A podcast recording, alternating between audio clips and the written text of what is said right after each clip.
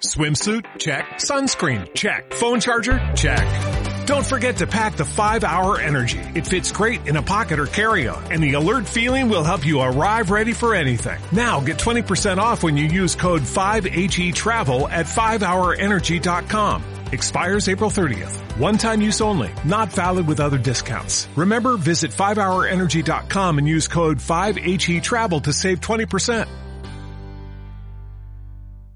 En los últimos meses, el comercio electrónico ha experimentado un incremento de hasta el 50% en nuestro país. De hecho, durante las primeras semanas del confinamiento, el retail en particular llegó a ver picos de ventas del 200% con respecto al mismo periodo de 2019. Pero es que solamente estás hablando de lo que se ha comprado online. Pero ahora vamos a ver toda la serie de cosas que hemos hecho durante este tiempo. Nos hemos acabado los catálogos de series y películas de todas las plataformas de contenido. Mira qué curioso, ha sido justo cuando Disney Plus o Disney Plus ha decidido aparecer en los mercados para que la gente se diera de alta, ¿no? Hemos hecho deporte al ritmo que nos marcaban entrenadores personales de todo el mundo en Instagram. ¿De dónde salió tanto entrenador personal? Y hemos redescubierto el placer de hacer pan y bizcocho casero. Sorprendente. Ahí para quienes estos experimentos, que han sido verdaderas pruebas, son ya hábitos irreversibles.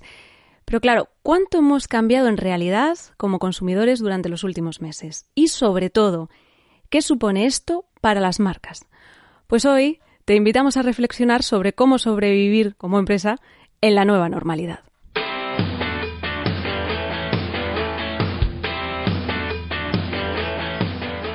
Hola, soy Juan Luis. Hola, soy Isabel. Y, esto, es Divergentes.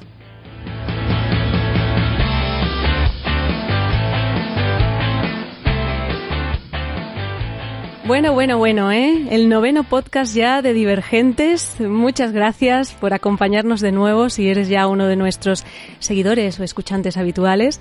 Y por supuesto, bienvenido, bienvenida si es la primera vez que llegas hasta aquí. Un gran saludo para todos los que nos escucháis. La verdad es que algo que empezó en los tiempos de pandemia más fuerte y más terrible, ¿no? En pleno confinamiento, que nos pareció una buena idea, Isabel y a mí, resulta que efectivamente suma ya nueve episodios y además hemos de reconoceros que ha llegado para quedarse, vaya. Como muchos hábitos que nos planteamos y si se van a mantener o no y que es de lo que queremos hablar hoy.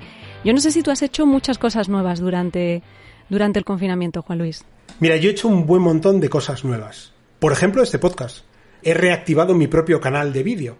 Eh, una idea que tenía ya hacía tiempo de cómo podía eh, convertir un canal de el canal que todos hemos dado de alta en YouTube simplemente por tener nuestro usuario y ver otras cosas, lo he convertido en un canal que eh, tiene capacidad para albergar más contenidos y que tiene estructura para poder hacerlo, ¿no? Paréntesis, vamos a tener que poner el enlace para que lo vea todo el mundo, ¿eh? Cierro paréntesis. Por favor, muchas gracias. Sí, eso es muy importante. Pero lo que de verdad, de verdad, de verdad he hecho diferente y esto sí que me ha cambiado radicalmente la forma de abordarlo, es descubrir Swift.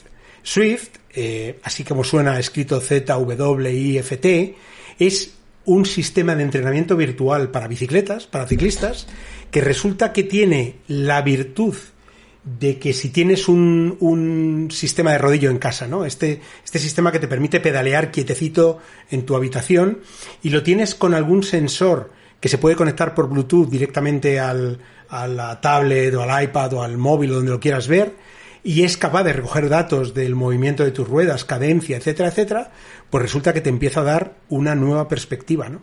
Y para mí ha sido un antes y un después, al punto de que tengo previsto, tengo tantas cosas previstas a escribir que para cuando tenga que escribirlas tendré que contratar a alguien que lo haga.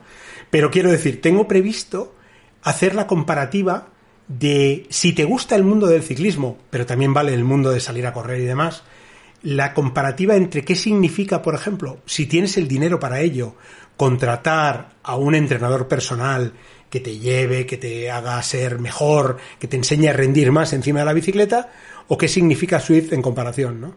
Y en mi caso, Swift gana eh, por goleada a cualquier entrenador personal. Fíjate, yo creo que, que, esto de entrenar en casa es algo que hemos experimentado todos, incluso gente que no estaba acostumbrada a hacer deporte y que de repente, ¿no? Es quizás uno de los ejemplos paradigmáticos del, confinamiento.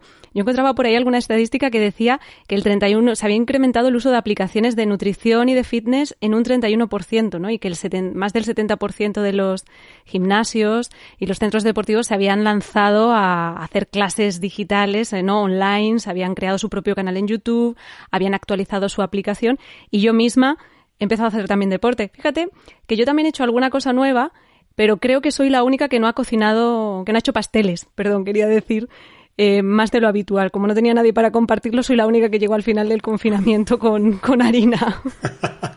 Es que el tema, lo que empezó como ese estocaje masivo de papel higiénico que después rodó o, varió hacia la harina, la levadura, etcétera, etcétera, nos da un poco la pista de qué cosas hemos estado haciendo, ¿no?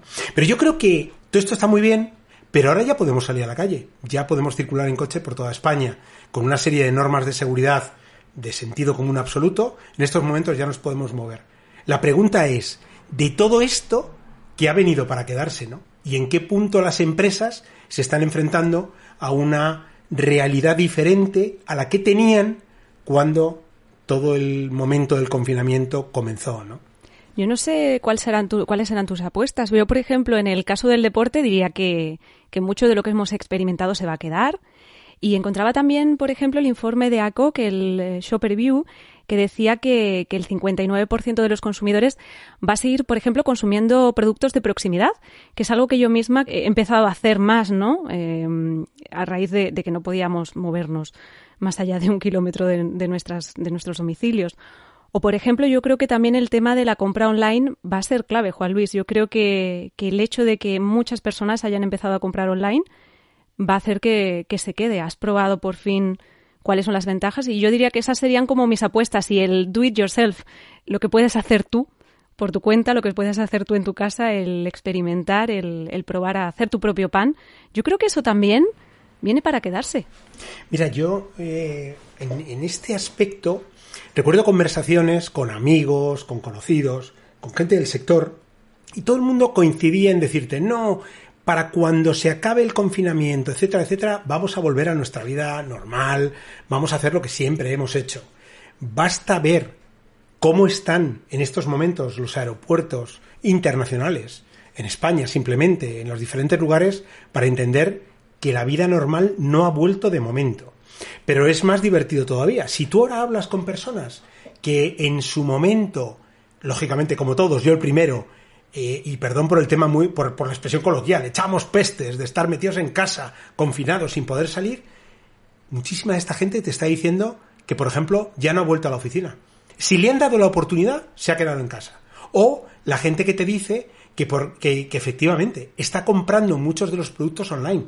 No ha vuelto a bajar al chino de confianza a por unas pilas.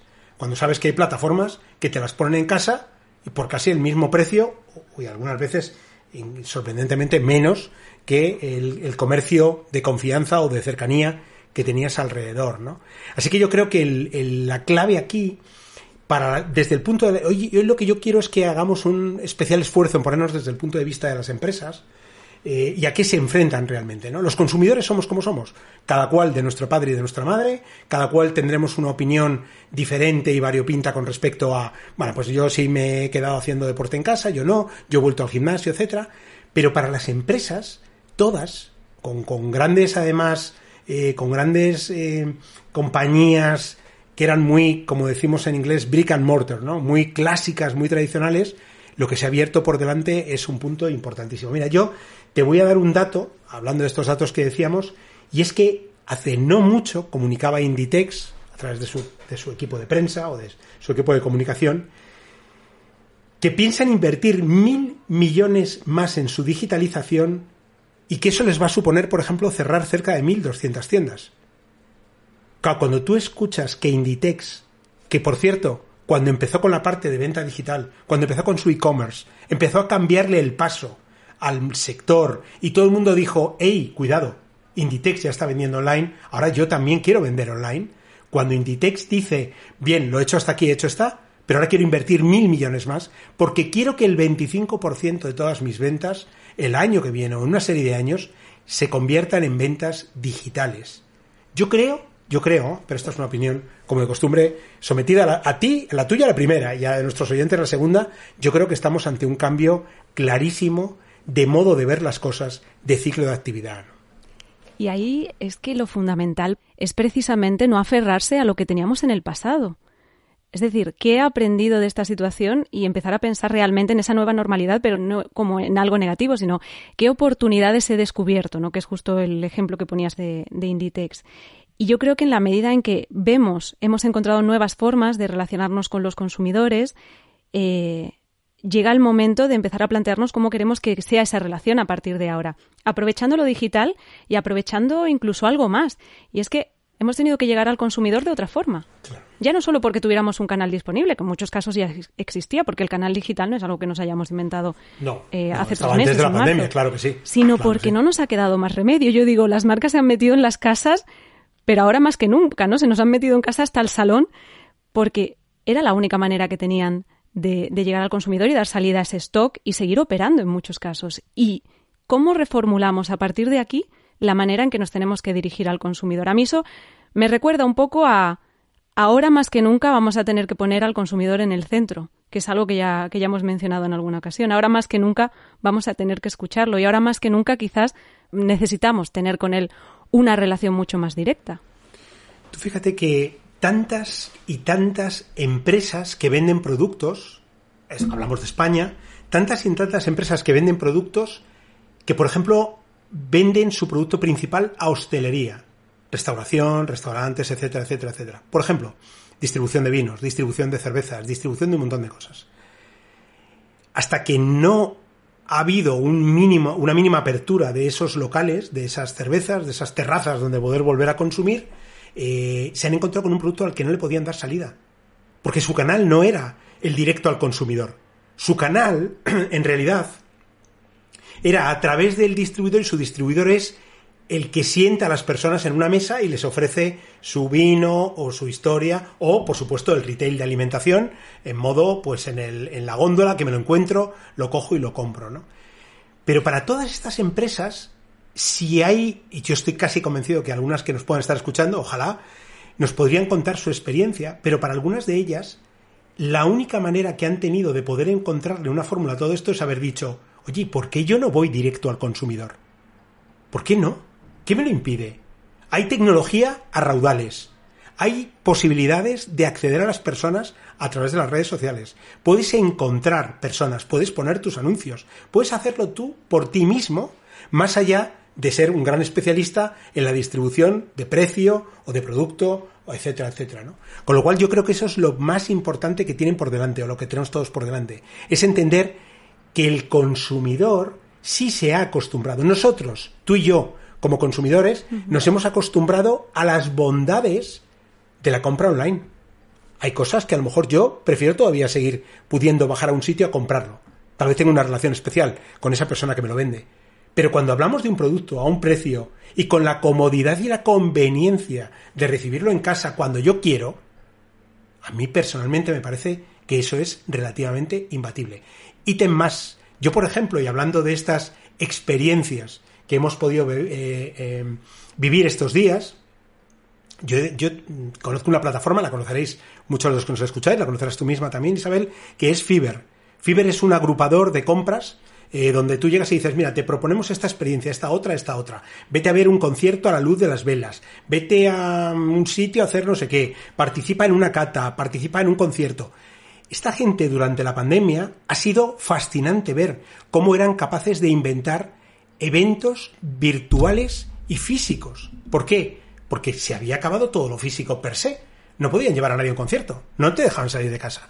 Y curiosamente yo he participado en catas virtuales que consisten en que la empresa que facilita la cerveza, una cervecería artesana, por ejemplo, te envía a tu casa una vez que has pagado, a través de Fiverr, te han enviado las cervezas a tu casa y te convocan a una hora de un día para realizar la cata con ellos. Tú tienes una persona que te va explicando cómo hacerlo, a qué sabe esta cerveza, a qué sabe la otra, tómalo con un poquito de esto, tómalo con un poquito de aquello.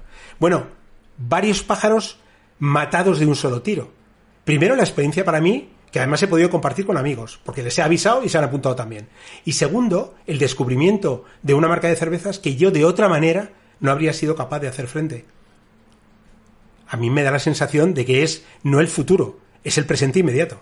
Claro, de todos modos, además es algo que no, de nuevo, no, no nace de repente, ¿no? Quiero decir que el consumidor ya lleva mucho tiempo siendo exigente, ya lleva mucho tiempo reclamando ser especial y ser tratado de acuerdo a sus necesidades y a sus propias singularidades. O sea, esto es algo, nosotros venimos hablando de la personalización desde hace mucho tiempo. Venimos hablando de la necesidad de eh, ofrecer experiencias, de ofrecer un trato diferencial desde hace años, ¿no? Y precisamente de aprovechar la tecnología que lo que permite es llegar a conocer al consumidor. Pero yo creo que es muy interesante el planteamiento de, que una de las salidas a esta situación que hemos eh, vivido, ¿no? Para las empresas sea comprender que tienen que tener esa relación directa con el consumidor ahora más que nunca. Y yo empiezo a pensar, ¿no? En cuáles son cuáles son las ventajas, cuáles son eh, los beneficios de empezar a tener ese trato con el consumidor directo, pero de verdad, que es lo que tú dices, que no estamos hablando solo de hola, te voy a poner, te voy a personalizar, que es la broma que se gasta siempre, no, hola, Pepe, voy a poner tu nombre en un email, no estamos hablando de eso, estamos hablando de que yo te vendo directamente mis productos, yo controlo todo el proceso, desde el diseño del producto hasta el propio envío o el recibir una, una reclamación posterior o tener que hacer una devolución o sea, hacer el seguimiento ¿no? de ese producto con un servicio de atención al cliente.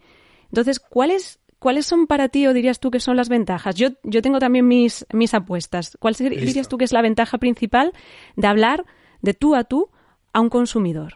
Mira, el, yo creo que la, la, fundamental es aquello por lo que muchas empresas, es aquello que muchas empresas añoran, que es sentir que el cliente es suyo, el cliente no es propiedad de nadie, para empezar por el principio, pero bajo este concepto, de lo que estamos hablando es de yo tengo capacidad de interlocución con el cliente. Yo puedo saber lo que le gusta, yo puedo hablar con él, yo le puedo enviar ofertas personalizadas, no dependo de la base de datos de otro, que ya veremos si me deja o no hablar con él en un momento determinado. Sentir el cliente como suyo, mejorar el margen de beneficio. Vamos, esto es de primero de libro de economía si tú pones intermediarios, si hay intermediarios en la cadena, cada intermediario va a querer llevarse una parte. Al cliente va a pagar más caro el precio y además el productor o el, en origen mm, va a sentirse siempre como el último de la fila, a pesar de que es el primero, porque es el que produce el servicio, ¿no? Pero aparte, eh, eso también te permite crear tu marca a tu manera, ¿no? Hombre, claro. En el fondo, cuando tú estás haciendo, estás empezando a vender un producto y, dependes de, pues, de unas cadenas de distribución o, de que el reparto lo haga otra persona o incluso que la pasarela de pago la gestione una empresa determinada, cualquier cosa así, al final tú pierdes control. Por mucho que conozcas a tus distribuidores o por mucho que te guste, ¿no? O cómo lo hacen, nunca vas a estar contento al 100%. Y de esta manera tú haces tu marca a tu manera. Le imprimes carácter, le imprimes personalidad tu personalidad. Y yo creo que eso es crucial porque es lo que te permite conectar con el consumidor a otro nivel, ¿no? Siempre se pone el ejemplo, hoy estoy tirando de clásicos, ¿no? Pero siempre se pone el ejemplo de, Apple, de, de, la manera en que ha construido su marca, ¿no? En que ha creado esa comunidad. Y yo creo que precisamente el hecho de conocer a tu consumidor, pero tener ese control y ser tú quien gestiona todas las partes, es lo que hace que puedas llevar la conexión con tu, con tu consumidor a otro nivel, que puedas añadir valor en distintos puntos no solo lo que tiene que ver con, tu comunicación, sino incluso, ya te digo, tú controlas el tono de voz si tienes que, gestionar una incidencia en tu pedido. No, bueno, y además tú eres el que, el que puedes atender al cliente en primera mano. Lo que está claro es que si tú tienes lo que llamamos el end-to-end, ¿no? Principio a final, pero en inglés es curioso, final a final. Eh, principio a final, tú ya solo dependes de ti de ti mismo, de tus habilidades, de tus capacidades, de tus ganas de dar servicio a ese cliente para llevarle a buen puerto. No te vas a poder esconder, por cierto, que a lo mejor algunos están más cómodos ahí, detrás de claro, es que el distribuidor claro, es que la tienda claro. No, no, yo estoy llevándote esto directamente a ti, anda y ten lo mejor por mi parte, ¿no? Y luego, la otra cuestión es que hay un apartado en el que estamos todo el día en el marketing hablando de los datos, los datos, la importancia de los datos es que de esta manera tienes los datos, de verdad. Puedes agrupar tus audiencias, puedes empezar a trabajar aspectos que eran desconocidos para ti. Puedes llegar a saber eh, crear aspectos de marketing automation, o sea, marketing automatizado, de mensajes, de con pequeñas plataformas. No hay que gastarse toneladas de dinero, ni mucho menos. Sobre todo si eres una pyme. De esto me gustaría también, ya sabes, hablar, porque siempre parece que es que todo esto que lo hablamos, se lo hablamos de Apple, de Nike y compañía. hablamos de las grandes solo. Pero esto es para las empresas pequeñitas y pymes, y yo creo que son las que más partido van a sacar, ¿no? Yo también. Ahí estamos de acuerdo, mira tú. Y la, la cuestión es por dónde se empieza aquí, ¿no? Sí, pero yo añadiría algo más aquí, y es incluso las oportunidades que brinda todo ese conocimiento que recoges para también innovar en el negocio, ¿eh? En, esa experiencia para generar, descubrir incluso nuevos productos o conectar con tendencias con tendencias que son tendencias sociales, por ejemplo, en la medida en que conoces mejor a tu consumidor y como controlas todo el proceso, tienes más capacidad, más flexibilidad, ¿no? Para decir, oye, pues resulta que es que me estoy dando cuenta de que a mi consumidor sí que le interesa el packaging y no quiere que utilice plásticos. Y puede ser mucho más ágil a la hora de cambiarlo. Y de nuevo, eh, ¿cómo hacemos esto, no? Es más, puedes, puedes puedes invitar a participar esa innovación a tu cliente. Tal cual. No pasándole una encuesta que también de satisfacción, para que nos entendamos, esto ya se hace desde hace muchísimo tiempo, ¿no? Pero tú puedes invitar al cliente, si tiene curiosidad, o a tus mejores clientes, o a los fans más fans de la marca, invitarles a co-crear contigo, a crear cosas nuevas para ellos y para todos los demás. Y es sorprendente lo que se consigue ahí, ¿eh? Y nosotros trabajamos para marcas que lo están haciendo y es fascinante, porque todo el mundo buscamos un propósito y cuando a ti te gusta una marca, entre tus propósitos están simplemente el hecho de que te dejen participar más cerca de ella. O sea, que es que es la bomba. O sea, yo creo que tiene todas las ventajas del mundo y un poco más, ¿no? Y sobre todo que, que, estamos enfrentándonos a este nuevo consumidor, que somos todos, que hemos descubierto que lo digital no da calambre, no da corriente, no electrocuta. Al contrario, no tiene más que ventajas en muchas cosas, ¿no? Esa parte de co-crear me ha encantado, ¿eh? Creo que conecta mucho con, nuestros intereses como consumidores y como ciudadanos, o sea, que al final conectamos con las marcas a muchos niveles, ¿no? Entonces, ¿por dónde empezamos? ¿Cuál dirías tú que es la prioridad número uno para, para llegar a este directo, a este, uy, perdón, a esta relación directa con el, con el consumidor? Que por cierto, para todos aquellos que nos estáis escuchando, esto de directo al consumidor diréis, mira qué modernos, pero de toda la vida de Dios ha sido e-commerce, ¿no? Vendo online y tal, pero, pero, y como de costumbre, lo más interesante viene detrás del pero, el e-commerce es una herramienta. El e-commerce es un software que te permite que las transacciones con una pasarela de pagos, etcétera, etcétera, etcétera, otorgando toda la seguridad necesaria para el proceso, estén al alcance del consumidor. Pero eso no es direct to consumer. Eso no es directo al consumidor. Directo al consumidor es un cambio de mindset de un nivel estratosférico. Es pongo al cliente en el centro y a partir de ahora mi empresa se estructura y se organiza para que el cliente siempre esté en el centro. En el fondo, el cliente quiere gastar dinero. Yo quiero gastar dinero.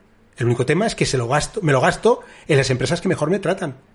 Esto, por, si alguien eh, piensa que es que los clientes no No, no, los clientes nos gusta gastar dinero en la medida de nuestras posibilidades, en la medida de las posibilidades Le vamos a dar una alegría al presidente del gobierno que ha dicho que hay que incentivar el consumo para levantar la economía. muy, bien. sí, sí, sí, no, vamos, este hombre está necesitado de todas las, alegrías que le puedan dar, porque con la situación a nivel político que tenemos de la marinera. ¿eh? Pero bueno. ¿Pero qué es eso, qué es eso del mindset? Aterrízalo. El mindset es un cambio, es un cambio mental. Vamos a poner el ejemplo de las cervezas. Lo tengo fresco, lo tenemos reciente y además es fácil, ¿no? Yo vendo, yo soy una cervecera pequeñita de un pueblo de eh, La Mancha, por ejemplo, de Alcarre, que yo he conocido alguna a la gente a la, gente de la salvaje y compañía. Yo estoy allí, he empezado a fabricar los de Arriaca, por ejemplo, en Guadalajara, que también conozco la, fábrica. ¿no? Yo empiezo a fabricar mi cerveza, empiezo a ganar eh, pequeña cuota de mercado, voy haciendo, etcétera, etcétera. Entonces, el paso obligado es monto un e-commerce de tal modo y manera que cumplimos otro sueño tradicional. Mientras yo me voy a dormir, hay una máquina que está haciendo caja por mí, ¿no? Está haciendo clean, clean, clean y está sonando el dinerito. Pero eso es solamente una parte. Porque hoy la gente va a comprar a Riaca porque le hace sentirse importante, porque nos hace sentir especiales, porque nos hace sentir una experiencia. Una cerveza es una cerveza. En verano y fría, la primera que te den te la bebes, sobre todo si tienes sed. No vas a estar allí, no, no, no, no, a mí dame una IPA de 7 coma, no, no, te bebes lo primero que haya si tienes sed y, te pilla con, con, ganas, ¿no? Así que el éxito es crear la experiencia. Y ese directo al consumidor es la madre de todas las batallas de crear esa experiencia, porque está en tu mano, porque vas a empezar a crear tus propios consumidores, porque vas a generar tu propia actividad y porque al final es la única manera. Y esto hay empresas magistrales a la hora de conseguirlo y lo han conseguido. Algunas de ellas, ahora, por ejemplo, he perdido la pista, no sé cómo saldrán de la situación que tienen, o tenían, o, se enfrentaron, quiero decir. Pero, por ejemplo, eh, eh, la gente de Hawkers, que ha sido un éxito estratosférico, a pesar de todos los pesares de que luego pues vayan así o vayan asado, o estén en mejor situación, o la evolución del negocio vaya como vaya. Pero el concepto de yo te hago sentir una experiencia y tú me pagas lo que valen las gafas, y estás soñando además con presumir de ello, eso es lo que está, eso es lo que radica, ese es el cambio de mentalidad que hay detrás del direct to consumer. Y para las empresas que nos escuchen, o aquellas personas dentro de esas empresas que digan, joder, pero es que esto, esto solo le pasa a Hawkers, esto solo le pasa a no sé quién, esto, eh, mentira. O sea, mentira. Esto le pasa a las empresas y a las personas y a los equipos que trabajan con un objetivo y con un propósito concreto, que es convertir a las personas en protagonistas. Cuando lo consigues, lo tienes. Y más en... Básica y fundamentalmente. Perdona que te interrumpí ahí, pero digo... Por favor, no, no, que es que estoy lanzado. Estoy aquí, me he venido arriba, dale que te pego con el derecho consumer. Claro, porque te he dicho que lo aterrices y pensaba, esto es todavía más importante teniendo en cuenta que tenemos por delante una crisis y que en las crisis lo que solemos mirar más es el precio. Se contrae el, el gasto, se contrae el consumo con lo cual, las marcas que sean capaces de conectar a ese otro nivel son las que al final consiguen sobrevivir, ¿no? Porque son las que consiguen tener consumidores que les son fieles a pesar de todo. Entonces es bastante complejo, es un cambio cultural, como dices. Fíjate, yo entre las prioridades, yo añadiría además el, la escucha, la observación, el estar muy atento. Decimos que ahora tenemos más posibilidades que nunca de conocer al consumidor, de saber qué necesita, porque precisamente tenemos múltiples canales. Y sobre todo, ten muy claro el objetivo, porque ese tener claro el objetivo y tener claro quién es tu público te va a permitir también recabar, por ejemplo, la información que necesitas, ¿no? Y no recabar información que no te va a servir de nada, por ejemplo. Y aquí entraría otro elemento que no sé qué te va a parecer a ti, pero cuando ya tenemos toda, toda esta información, yo creo que también hay que empezar a pensar en, en el talento que tenemos para saber trabajar con toda esa información que vamos a ir recogiendo del, consumidor. Entonces, no te estoy hablando de poner en marcha el sistema de inteligencia artificial más complejo del mundo, pero sí que creo que es importante que en un contexto que nos da tantos datos sobre el cliente es fundamental saber gestionarlos. Mira, por, por empezar por el principio, yo te voy a proponer, y le propongo a las personas que nos escuchan, un pequeño, un pequeño recorrido por cuatro momentos fundamentales para poner en marcha una actividad de este tipo. Porque eso nos llevará a entender qué es lo que viene a continuación, qué tipo de esfuerzo tenemos que realizar y demás. Por empezar por el principio, una empresa que quiera meterse, que quiera introducirse en el mundo del direct to consumer o del directo al consumidor, o, vamos, y por favor, no solo es el e-commerce, a ver que nos quede esto meridiano. Pues una empresa que esté aquí puede estar en cuatro posibles situaciones, más o menos, con diferentes tonos entre ellas están explorando la posibilidad, se lo están empezando a plantear. En este punto ahora mismo hay muchísimas empresas en España que han empezado a decir, oye, esto deberíamos por lo menos prestar atención para entender de qué estamos hablando y si lo podemos abordar o no. Hay empresas que habrán hecho esa primera exploración y ahora ya están en el momento de definición. Bueno, pues yo tengo que definir de qué va esto, cómo son los canales, qué utilizo, qué estrategia de precio tengo que montar, eh, cómo me muevo, estoy vendiendo en otro sitio, voy a empezar a vender por mi cuenta, esto choca con algo. Aquí nos vamos a estar enfrentando a una situación de entender los canales por los que podemos ir y cómo podemos llegar. Habrá empresas que estén ya en un modelo en el que han ido pasando por estos estadios y se encuentran en, un momento de organización. Y ahí hay que empezar a resolver cosas como estas que tú apuntabas. Y entonces aquí ya tendrán que empezar a implantar plataformas, aquí sí, aquí ya el e-commerce, ¿vale? Las pasarelas de pago, eh, las herramientas de gestión de clientes. Cuando tú empiezas a recoger la información de clientes, tú necesitas una herramienta que se denomina CRM, en la que tú, es una base de datos, en la que tú vas a tener a cada personita con sus datos, con su tipo de consumo, con su actividad de tal modo y manera que eso te va a ayudar, ¿no? Y luego ya esto puede ir hasta el infinito y mucho más allá. Más integración de canales, las redes sociales, qué papel juegan en todo esto y tal. Y por último, ya te encuentras en la fase de estar vendiendo. Y ahí es otra cosa. Tú tienes una maquinaria ya en marcha Y lo que estás es tratando de optimizar que esa maquinaria lo haga lo mejor posible. Cuánto vendo, con qué margen, con qué posibilidades, cuánto convierto, el concepto de conversión, ¿no? Yo he empezado a hacer publicidad en sitios, ¿qué publicidad me trae más conversión? ¿Qué impide que yo convierta? Por ejemplo, ¿cuántos pasos tengo que dar para darme de alta en tu marketplace, en tu e-commerce? ¿Cuánto, ¿Cuánta información tengo que rellenar? ¿Cuánto es de complicado? ¿Me convence tu, market, tu sitio para que yo entre allí y rápido compre? Así que esos son los momentos. O estás explorando o ya lo estás definiendo porque has empezado a definir que sí, te organizas para empezar a arrancar y te pones en marcha, ¿no? Y entonces, realmente en cada momento vas a necesitar una cuestión, pero esto que tú estabas apuntando es el mínimo minimorum.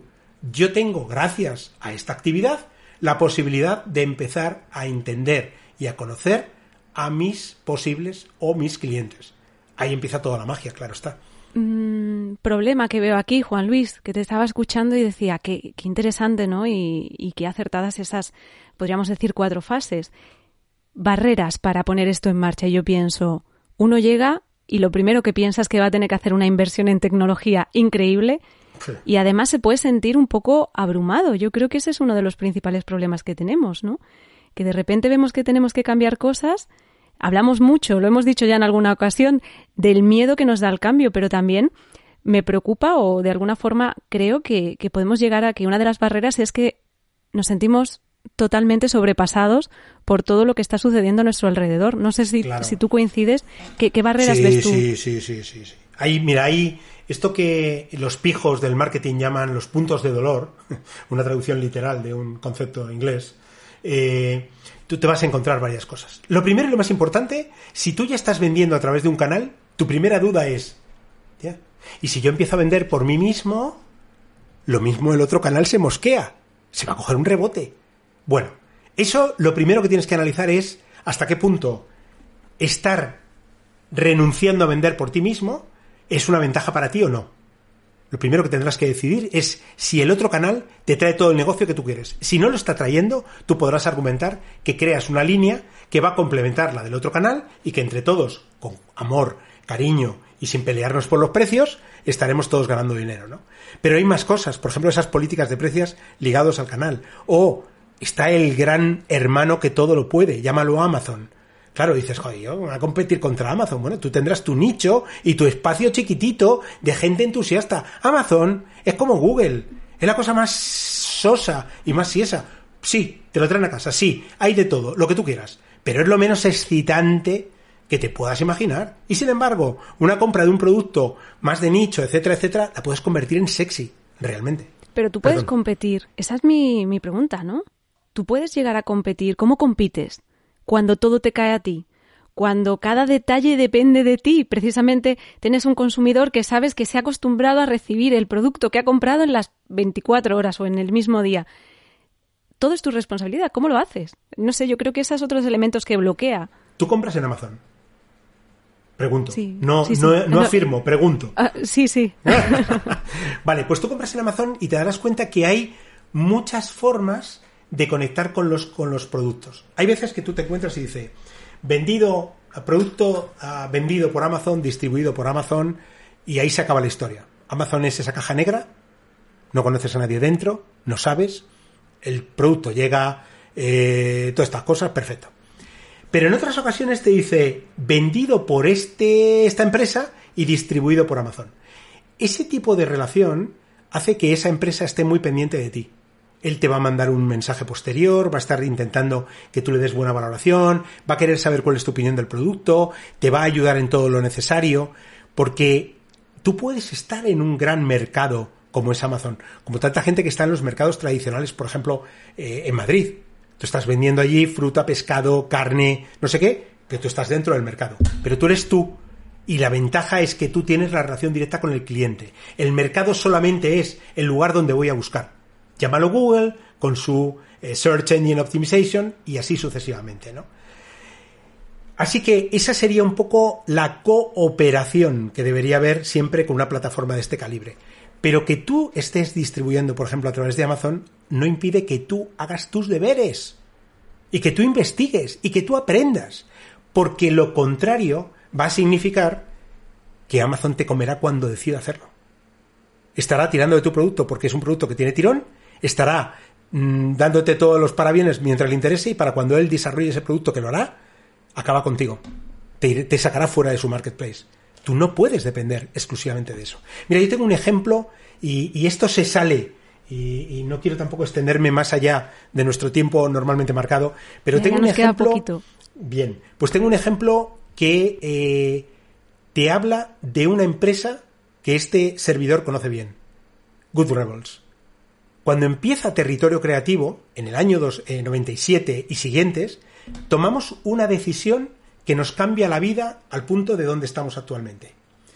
Cuando tú eres una agencia, tú estás vendiendo o no directo al consumidor.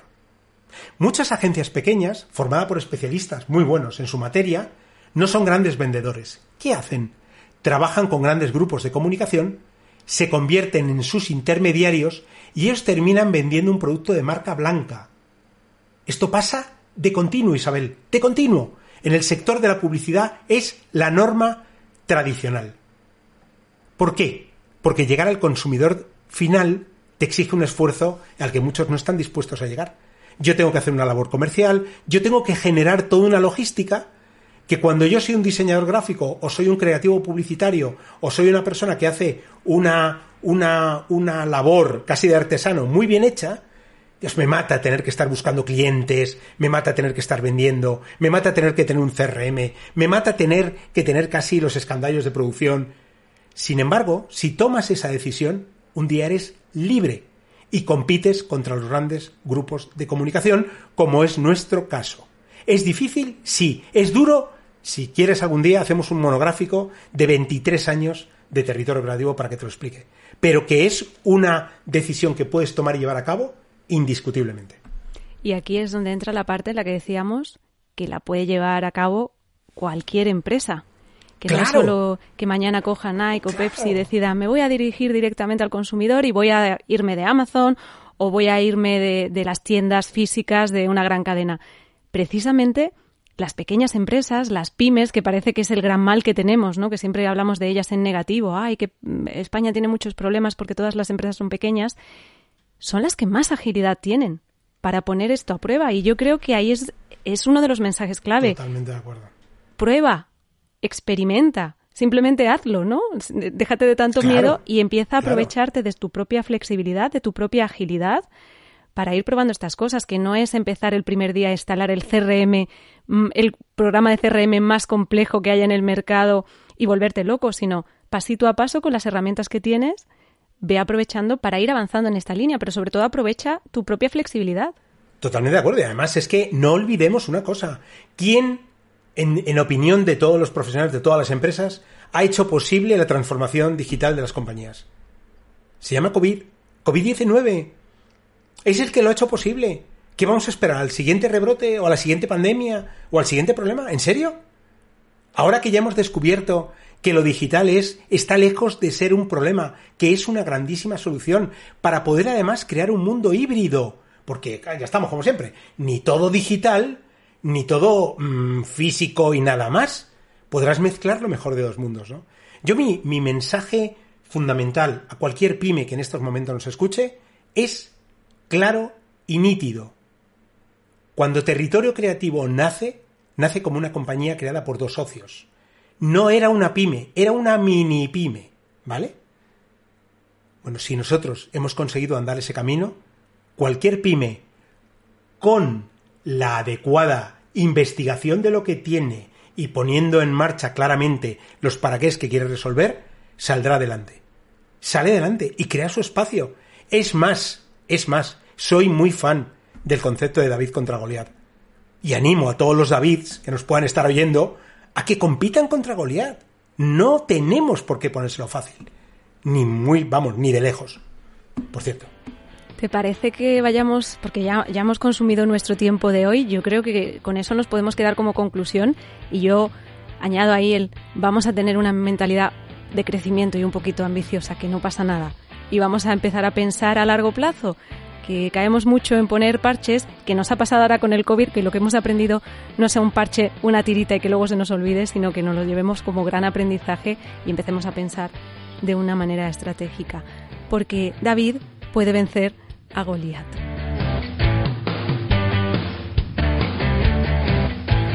Bueno, y aunque nos encantaría seguir charlando y seguir contándote todas esas cosas que vamos descubriendo, lo tenemos que dejar aquí.